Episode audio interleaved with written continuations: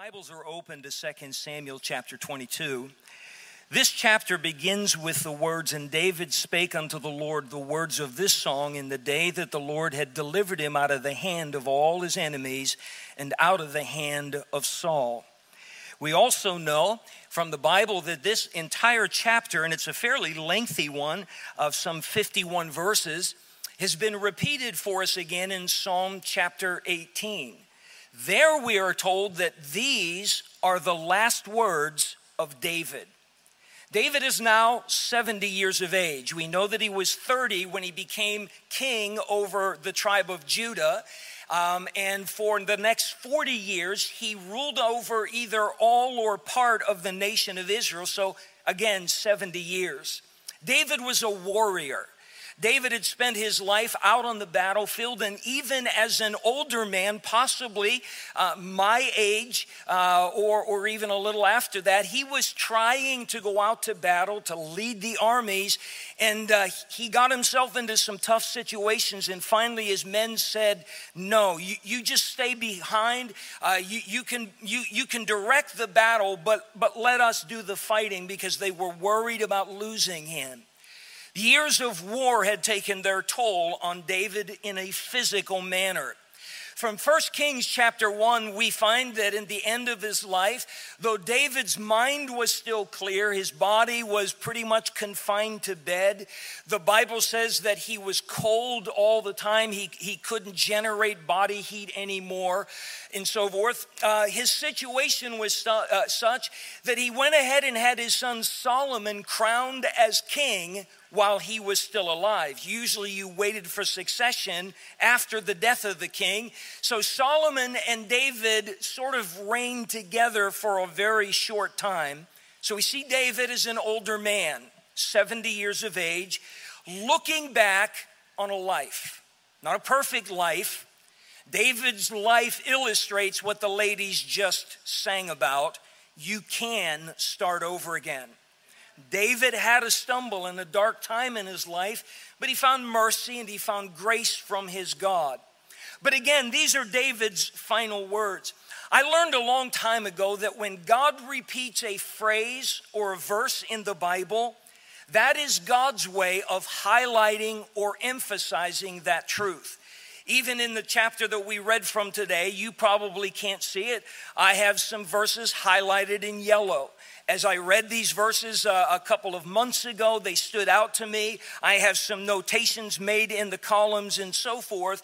I highlight them so that the next time I read through, my eye will be drawn to uh, that same truth and I'll pick up on it again and maybe just rethink that whole thing and let it seep into my heart. The very fact that God repeated an entire lengthy chapter twice here in uh, 2 Samuel 22 and again in Psalm 18 tells us that this is a portion of scripture we ought to pay attention to. I would challenge you sometime today before you forget. Uh, read through the, the whole chapter, maybe flip over to Psalm 18 and read it. It is almost word for word the same. And just ask the Lord to show you what's really important in there for you. But we want to look at two verses this morning. An observation that David is making as an elderly man who has, for the most part, lived as in his entire life in the service of the Lord. From the time he was a youth, he was called a man after God's own heart. Uh, he is a man who hazarded himself for the work of Christ.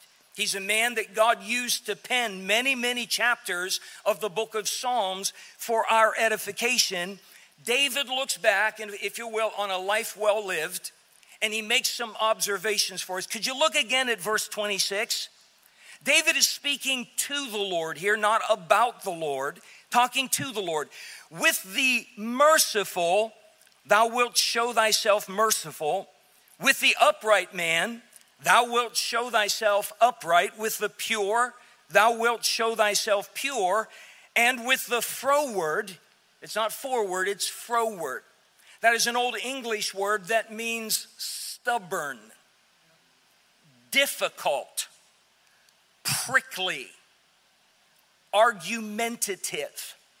That's what the word froward means. With the pure thou wilt show thyself pure, and with the froward thou wilt show thyself unsavory.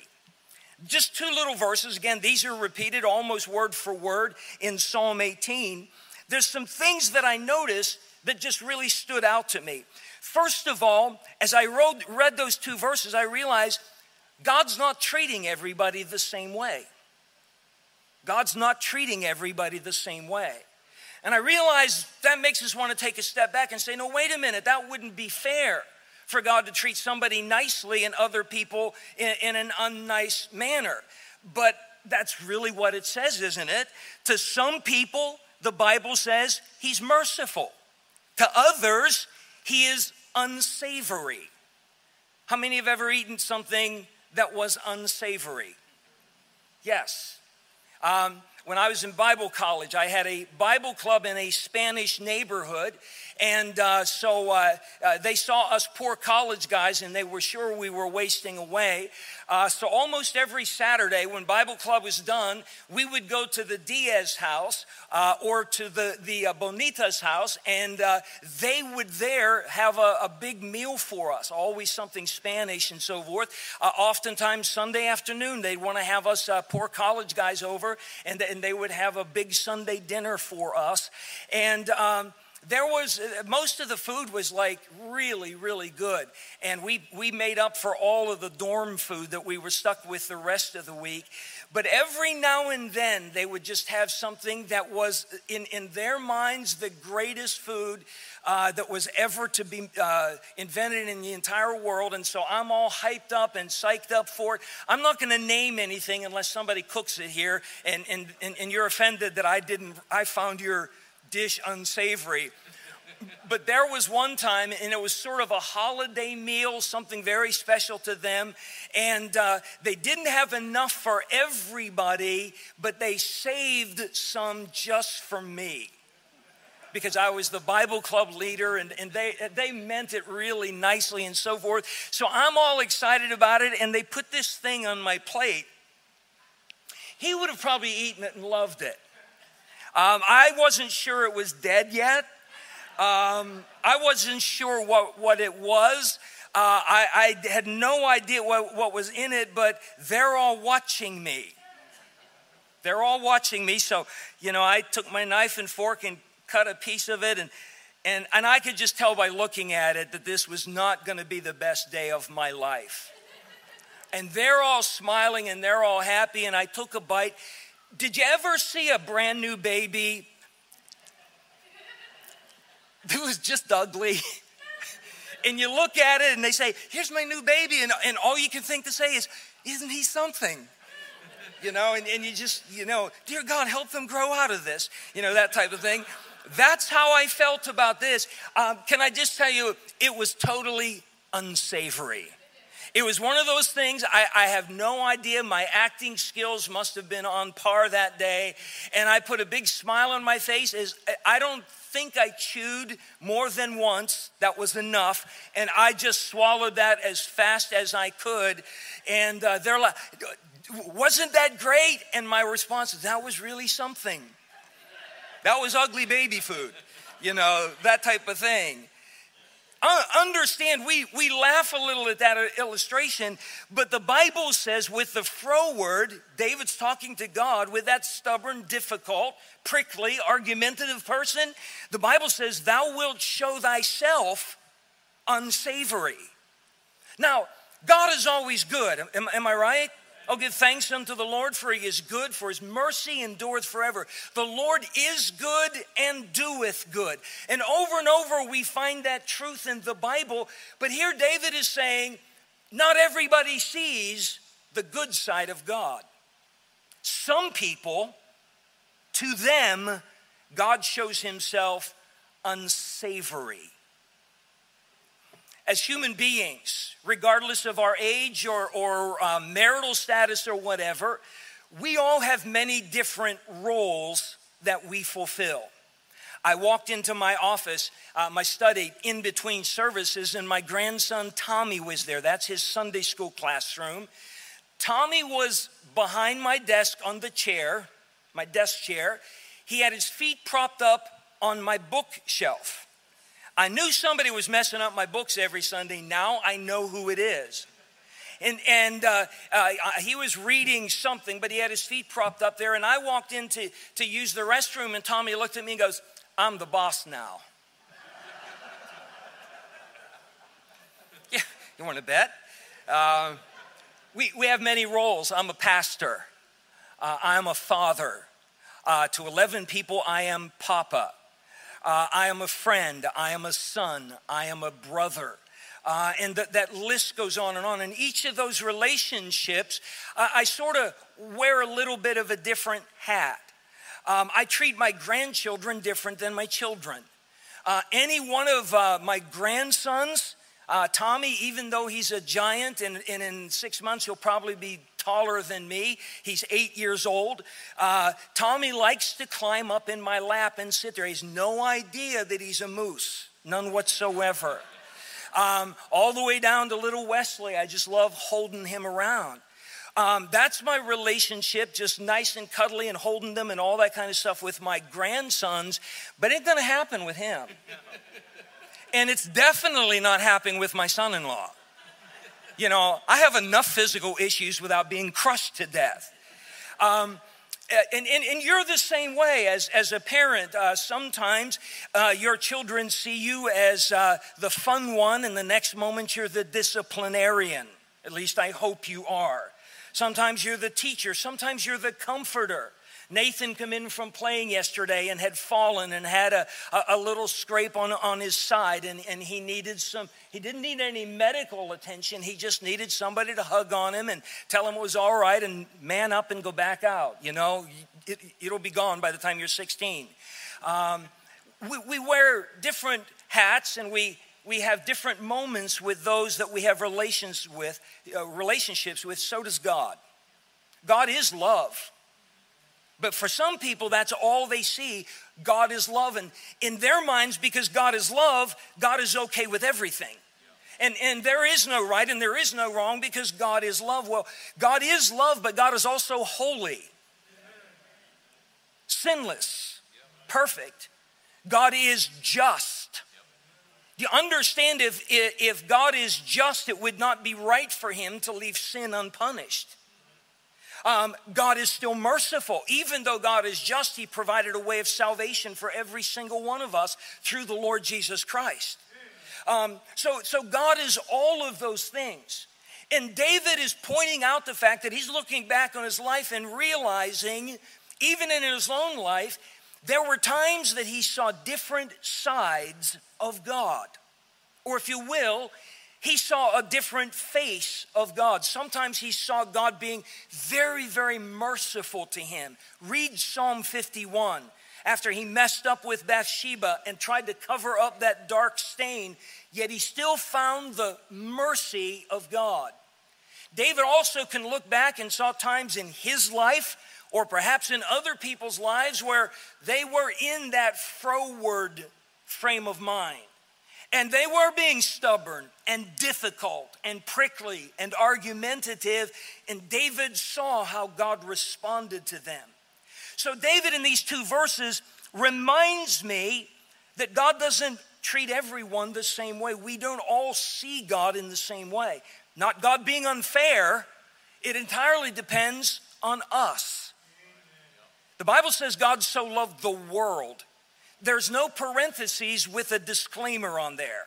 God so loved the world except for this group of people or except for these kind of God didn't say that. God so loved the world. God so loved the world. When I first came here, if you came to a morning service, pretty much everybody looked like me. Not as handsome as this, but everybody was, was pretty much a Caucasian person. We went to a service in, in uh, New York City at International Baptist Church once, right after 9 11.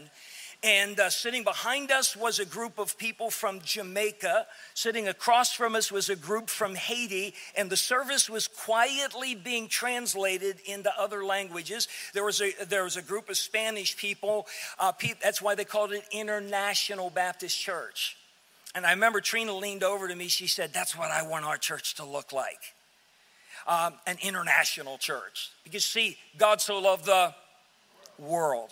One Sunday, she, when she was sitting in the back, uh, she always took notes on things. Uh, things were important to her. She came to me on the, the ride home and she said, I was counting. Do you know that we had people who were born and raised in 19 different countries sitting in our morning service? And I said, Amen. That's the way it ought to be. God so loved the world. But we also have to understand that God does love us, but God deals with us as individuals.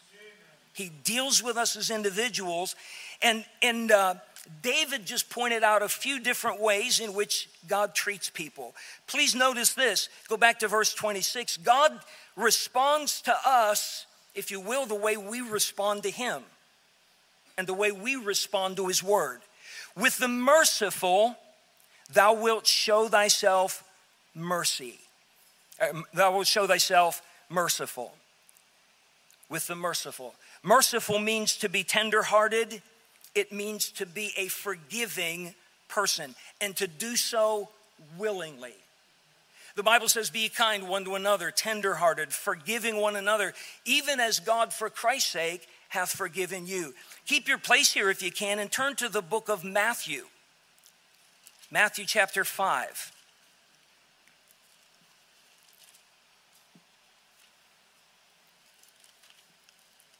And I'm still in the Old Testament, but I will get there.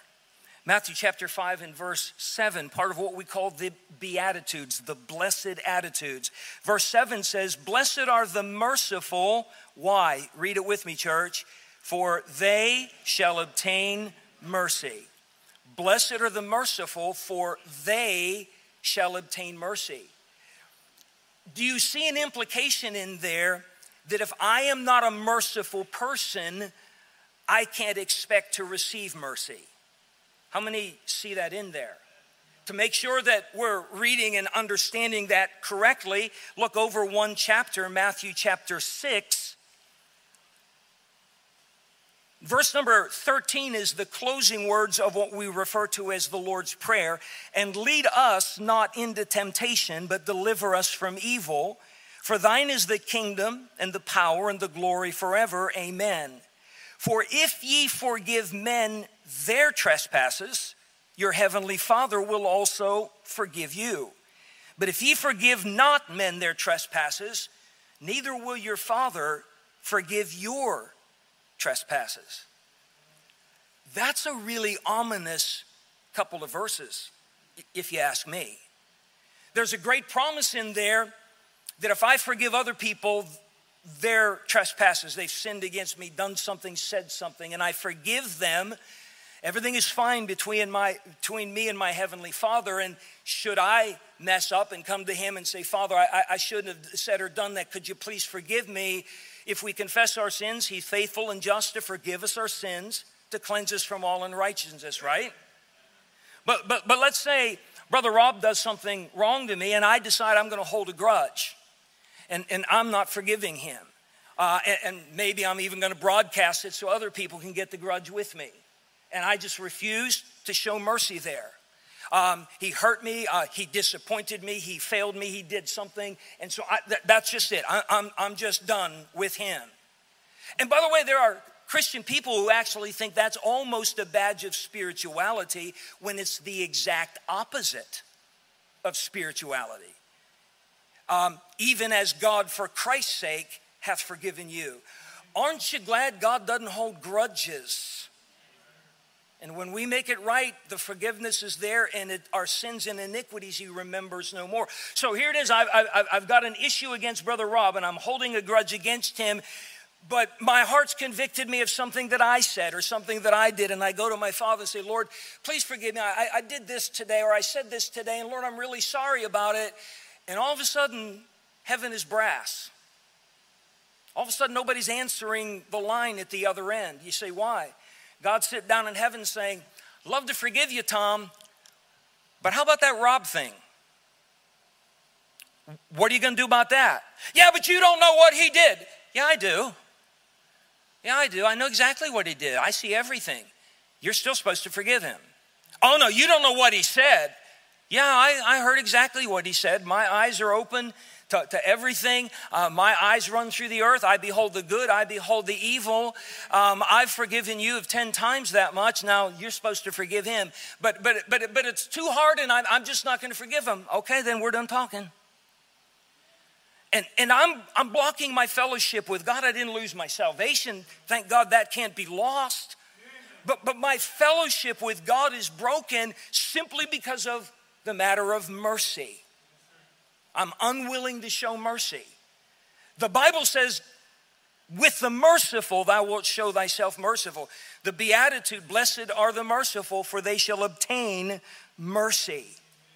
David was a man who understood that. King Saul got a vendetta against David, got jealous of him. David had done nothing wrong. In fact, David loved his king. David served his king faithfully on many different levels. Not only did he go out and fight Goliath for his king. He was the king's armor bearer for a while. Then he became one of the captains in the king's army and served him faithfully.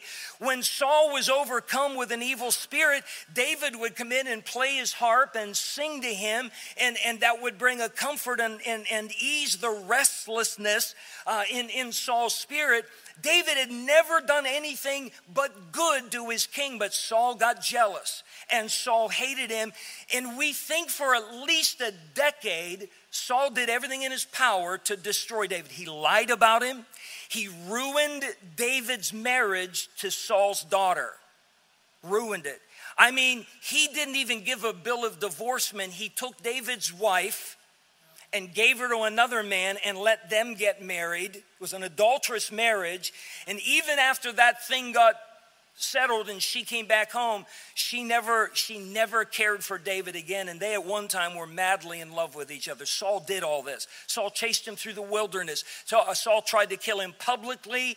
Uh, Saul had an entire army out there uh, scouring the countryside for him. One night there's a place called Engedi mountainous region, a lot of caves up in the hills. And David and his little ragtag army had taken refuge for the night in this cave in a place called Engedi. While they were in there, all of a sudden, one of the scouts that they probably had outside uh, came back in whispering and said, David, Saul and his army are headed this way.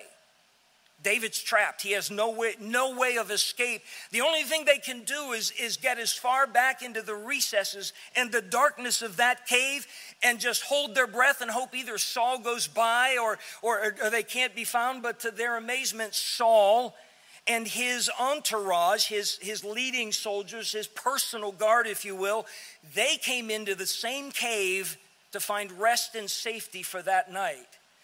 David and his men are all back in the shadows in the recess. You realize nobody can sneeze? Nobody can drop a pebble. Nobody can have the rattle of an army uh, uh, of armor.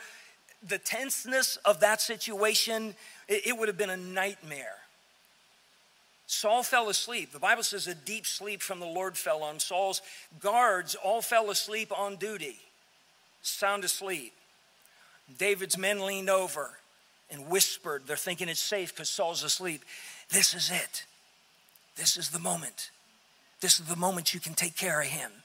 God told you that one day you'd be king and Saul was going to be gone. This is the moment.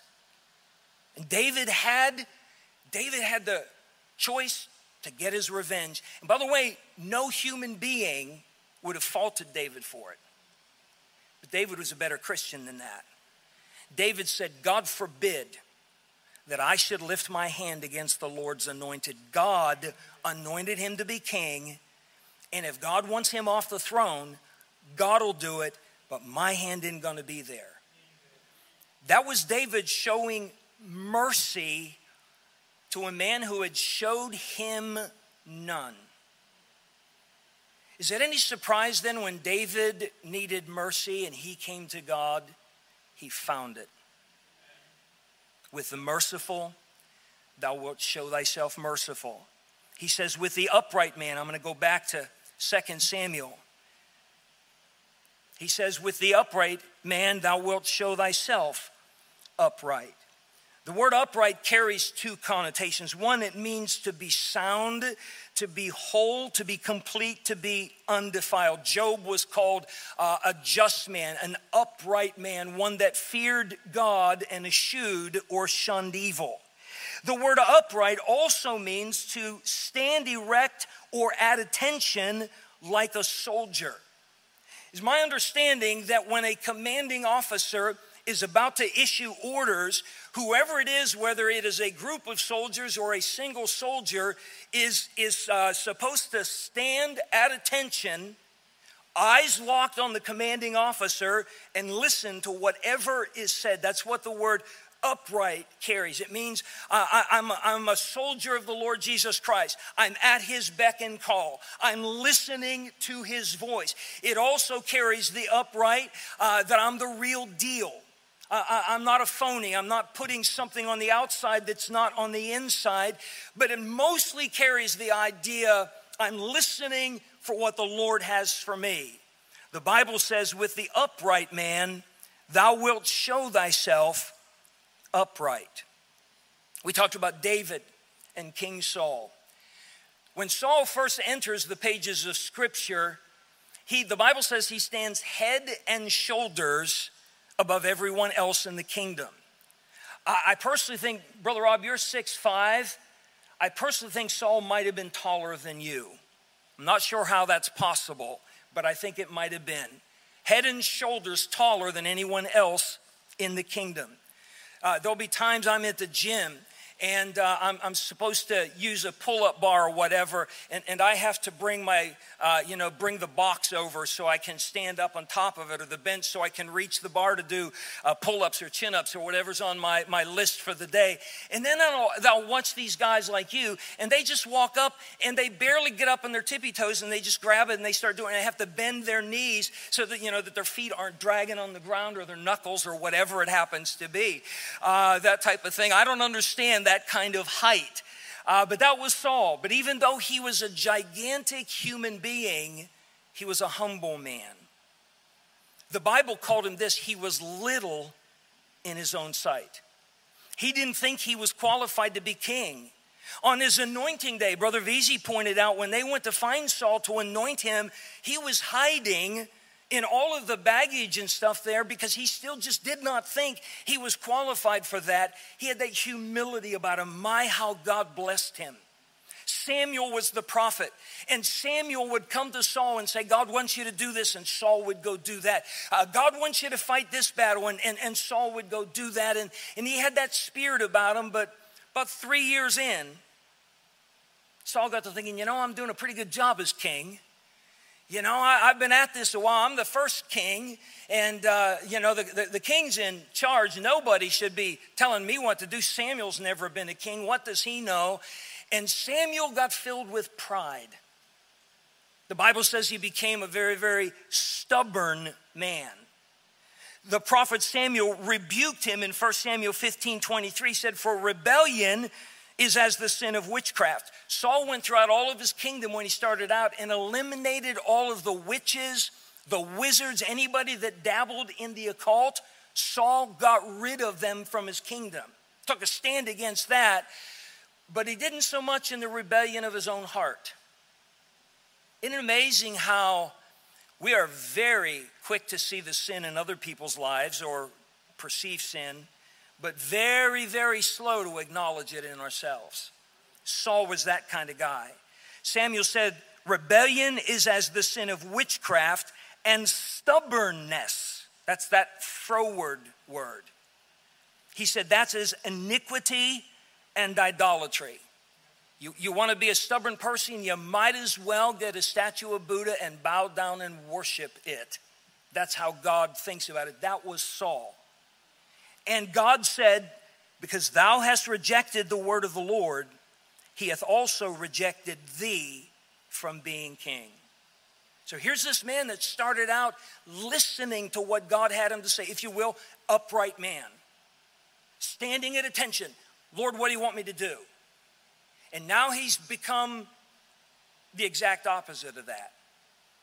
God rejects him. Some years go by. Saul's lived a bad life. He's, he's lived a life of hatred against David, um, he, he's, he's got a bad testimony, he's got a bad spirit about him. And then all of a sudden, at the end of his life, he has the biggest battle ever. The Philistines were a group of separate uh, city states. They all banded together, and Saul was facing the largest army that he had ever faced. He had an army. They weren't terribly well equipped, but, but they were better than they'd been in, in years past, but nothing like the Philistines. Nothing like them. And they were outnumbered probably two to one, maybe three to one. And Saul knew, man, if there's ever a time I needed God, it's now. And the Bible says in 1 Samuel 28, and when Saul, Saul, I'm sorry, when Saul saw the host of the Philistines, he was afraid. His heart greatly trembled. And when Saul inquired of the Lord, the Lord answered him not, neither by dreams, nor by Urim, that's the high priest speaking to him, nor by prophets. So here's this man, he needs God, if you will, more than he's ever needed him, but God didn't answer him. You say, why? Saul wouldn't listen to God, and God said, I'm not listening to you either. Think about that for a moment. How many times do we tell God no? How many times do we say, Well, I know the Bible says, but. How many times do we hold, let's use the, the merciful situation, and we justify ourselves in that, and then we need God and we go to Him, and it's like, God, how come you're not answering my prayer? Because we're not upright. We're not listening to what God's told us. And God said, I'm not going to listen to you until you change that. It's not that God doesn't want to help us. He's the one that said, Call unto me and I will answer thee, show thee great and mighty things which thou knowest not. He's the one that said, Ask and it shall be given you, seek and ye shall find, knock and it shall be opened unto you. We can go on and on about this, this matter, how God wants to answer our prayers. But God's not a genie in the lamp saying, You just go ahead, live any way you want, and, and whatever you want, it's there.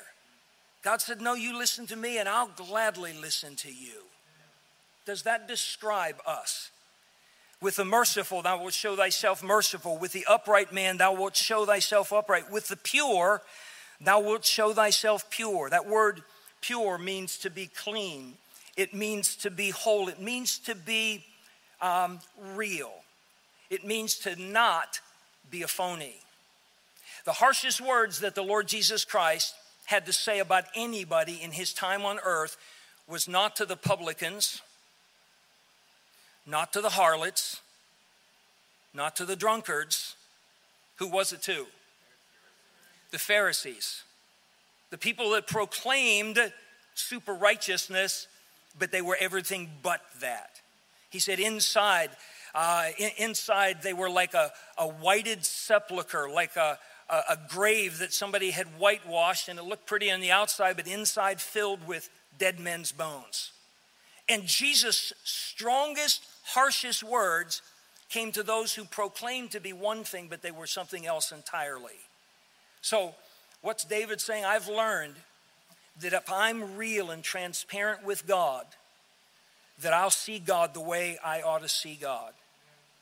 Um, the, the book of uh, Proverbs puts it this way The way of the wicked is as darkness, they know not at what they stumble, but the path of the just is as the shining light that shineth more and more unto the perfect day.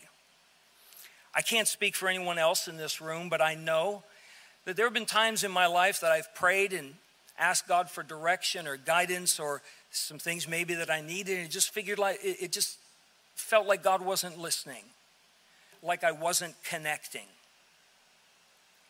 You know, it's never God's fault when that is taking place. James tells us, draw nigh to God, and he will draw nigh unto you. It's those moments I need to take a step back and say, Lord, what's wrong with me? Lord, is there something I've done, something I've said, something I'm doing? Is there something I won't do or I'm not doing? Is there something I've stopped doing that I shouldn't have? And I have to take an honest look and let the Holy Spirit show me whatever it is. By the way, if you ask the Lord honestly to do that, He will. And it's not that God is, is just out to nitpick us apart and find fault, but if you really want to be right with God, He wants you to be right. He wants you to have a wonderful, close relationship with Him. Draw nigh to God, and He will draw nigh to you. Blessed are the pure. With the pure, thou wilt show thyself pure. With the froward, thou wilt show thyself unsavory. We talked about Saul. I read this portion of scripture and I realize if I ignore God, I cannot be surprised if God ignores me. If I am critical, if I am bitter, I cannot be surprised when I'm not filled with God's peace. If I'm selfish and self centered, I can't be surprised if God withholds his manifold blessings from me. And here's the thing I also notice about these two verses none of it is based on talent, none of it is based on accomplishment or popularity or wealth or what your last name is. Do you know God doesn't care about those things? It's about the condition of your heart. Any one of us can be right with God regardless of your background, your past. Doesn't matter, you can still be right with God. Any one of us can know the peace of God that passes all understanding. Any one of us can be blessed by God and used by God. It all depends on the condition of our heart because God responds to us the way that we respond to God. If you're not saved today, if you've never trusted Christ as your personal Savior, it's not because God doesn't want you to be saved. I do not believe in the false teaching that God has predestined some people for heaven and others for hell. I don't believe in that even for a moment. God so loved the world that whosoever believeth in him should not perish but have everlasting life. But if you're still not saved today, whether it's the first time you've heard the gospel or the hundredth time, it's not God's fault. God's not pushing you away saying, No, I don't want to save you. God's just waiting for you to respond to Him. I heard the gospel three times before I got saved. I heard it on a Monday afternoon, a Tuesday afternoon, and a Wednesday afternoon. I knew it was truth. I knew that I wasn't going to get saved by joining a church or being a good enough person. I understood from the Bible that as a sinner, I needed a Savior and the only Savior there is is the Lord Jesus Christ. I, I, knew about how He died on the cross and was buried and raised again to pay for my sin, and that salvation was a gift that God was offering to me. But on Monday, I said no because I was worried about the, what the kids around me were going to think. On Tuesday, I said no because I was worried that if I did this, if I got saved, that my parents might be mad at me. On Wednesday, I, I said no, uh, probably a combination of those things, but I was under conviction and, and Wednesday night, I went home and thought, I, I need this. I, have been wondering for years how to know for sure I'm going to go to heaven. They've shown me from the Bible. And I determined that when Thursday came and I went back and they shared the gospel and gave that invitation, nothing was going to stop me from leaving my seat and going down and letting them show me how to be saved. And that day, I got saved. But please understand this on Monday, Tuesday, or Wednesday, I said no. I was still lost even though God was giving me opportunity after opportunity. Don't treat God's gift of salvation that way. If you're not close to God today, it's not because God doesn't want to be close to you. He does. He does. My son's moving away in about eight days, a week from tomorrow. Um, taking my daughter in law with him, stealing my granddaughters.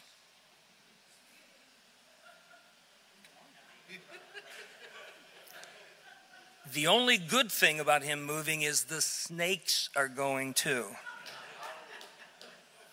I believe Michigan just does not have enough snakes. I enjoy a very close relationship with my son. Pretty much always have. He's my firstborn. In a lot of ways, he's my best friend. We talk every day, many times a day, even if it's not a day that we're in the office or whatever. And now all of a sudden, some 700 miles are going to separate us. The only good thing about that is when they go on vacation, I don't have to stay at his house and feed the critters.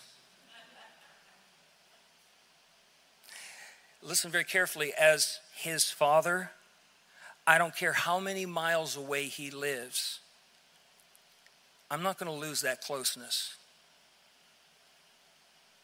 If that closeness is lost, it's going to be in his part. I'm, I'm being honest. It's going to be in his part. I don't think it's going to be lost because we're he's moving away and we're on outstanding terms. I don't want him to go, but I want him in the will of God. And I have to agree with him. I believe this is the will of God. Um, your God, your heavenly Father, wants to be closer to you than I want to be to my son. If you're not close to him, it's not his fault. What is it in your life that you're digging in on? I don't care what the Bible says. We're as close to God as we want to be. If God's not answering your prayers, maybe you need to step back and say, So, Lord, is there something in my life that's stopping the connection? Maybe it's that merciful thing we talked about. Maybe it's some other sin that you're just holding on to, and God's saying, Let's deal with that. Let's deal with that. And then we'll get to that prayer request. Because He's able to do exceeding abundantly above all that we ask or think. That's our God. He's just waiting on us. With our heads bowed and our eyes closed, thank you for listening well this morning. How many can say, Pastor?